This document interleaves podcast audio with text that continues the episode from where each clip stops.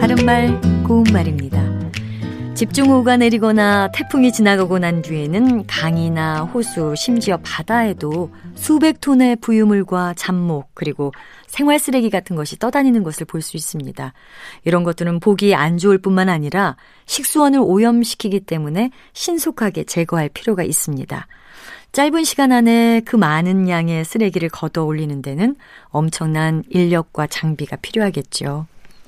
앞서 말씀드린 내용 중에 부유물이라는 표현이 있었는데 부유물은 물 위나 물 속 또는 공기 중에 떠다니는 물질을 모두 가리키는 한자어입니다. 특히 봄철에 자주 발생하는 황사나 초미세먼지로 인해서 공기 중에 떠다니는 유해한 부유물이 점점 많아지고 있어서 우리의 건강을 위협하고 있습니다. 이런 위험으로부터 건강을 지키기 위한 방법 중의 하나로 실내에서 공기청정기를 사용하곤 하지요.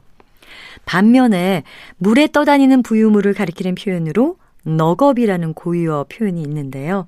너겁에서 두 번째 음절은 거 밑에 비읍 받침을 씁니다. 너겁은 괴어 있는 물에 함께 몰려서 떠 있는 지푸라기, 티끌 따위의 건불 또는 덕지덕지 앉은 때를 뜻합니다. 예를 들면 물이 두굴 잘 넘어가지 못해서 그곳은 늘 너겁이 엉켜 있습니다. 이렇게 말할 수 있습니다. 바른말 고운말 아나운서 변희영이었습니다.